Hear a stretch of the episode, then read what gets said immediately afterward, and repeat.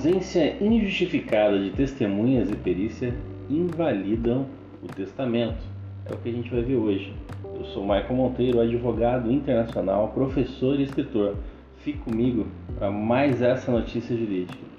A terceira turma do Tribunal Superior de Justiça de São Paulo, o STJ, estabeleceu os critérios essenciais para reconhecimento, abertura, registro e cumprimento de testamento escrito de próprio punho. Entre os elementos destacados estão a leitura e a assinatura do documento na presença de testemunhas, ou a declaração de circunstâncias excepcionais que justifiquem a sua ausência, e a aferição técnica da veracidade da assinatura atribuída à testadora. No julgamento, o colegiado fez uma distinção entre os chamados vícios formais, relacionados a aspectos externos do testamento particular e, portanto, passíveis de serem superados, e os vícios formais materiais, os quais não se limitam à forma do ato, mas contaminam o seu conteúdo e o invalidam.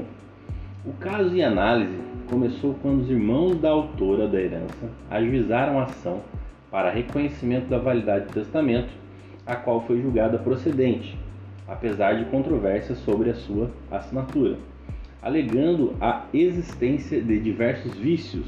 Uma das irmãs, excluída da partilha dos bens, apelou ao Tribunal de Justiça de Minas Gerais, mas teve o recurso negado, sob o argumento de que o juiz poderia mitigar um possível excesso de rigor formal, desde que fosse assegurada a última vontade da testadora. Segundo o acórdão, a médica que acompanhou o tratamento da autora da herança atestou as suas condições mentais e uma outra pessoa confirmou sua vontade de testar, reconhecendo tanto a assinatura como a grafia no documento. Flexibilização de exigências legais não alcança testamento sem assinatura.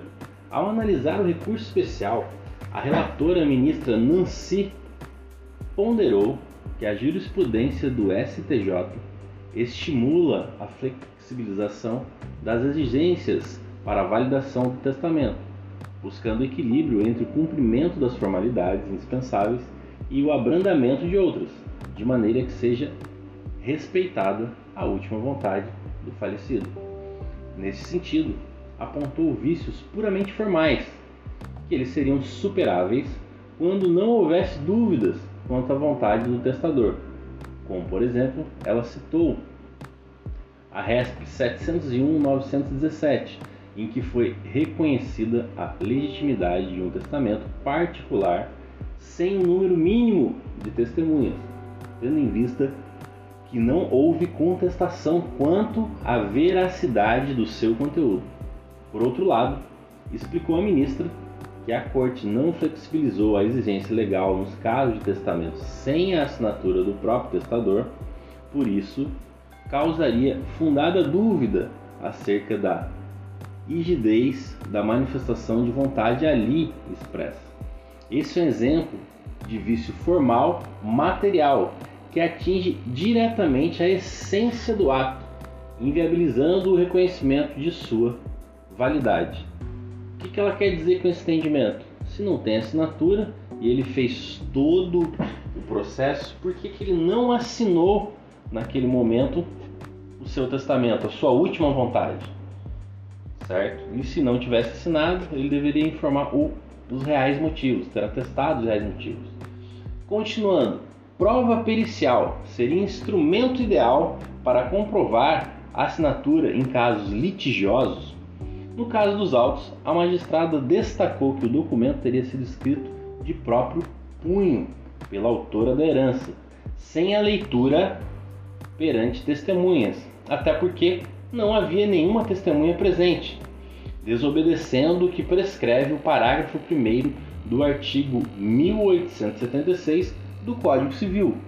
A relatora também lembrou que o instrumento alternativo para suprir a falta de testemunhas a declaração na cédula testamentária de circunstâncias excepcionais que justificassem essa ausência não fora utilizada. Nancy apontou ainda que não houve apuração adequada sobre a veracidade da assinatura e que o TJ de Minas Gerais se contentou com os depoimentos da médica responsável por atestar sua capacidade civil, responsável pela herança, sem fazer menção ao testamento, e da pessoa que declarou conhecer a vontade de testar e reconhecer a assinatura e a grafia da falecida no testamento. Ao dar provimento ao recurso especial, a relatora declarou que seria imprescindível, no mínimo, que não houvesse dúvidas acerca da veracidade da assinatura da testadora, mediante produção de prova pericial, a qual para ela não é incompatível com procedimentos que começaram como jurisdição voluntária e depois se tornaram litigiosos em razão de desacordo entre as partes. Ou seja, era necessário ser feita a perícia para que isso fosse reconhecido. Caso você queira ler o acórdão na íntegra, você já sabe. É só clicar no nosso blog Monteiro Advogados. Um abraço e até a próxima.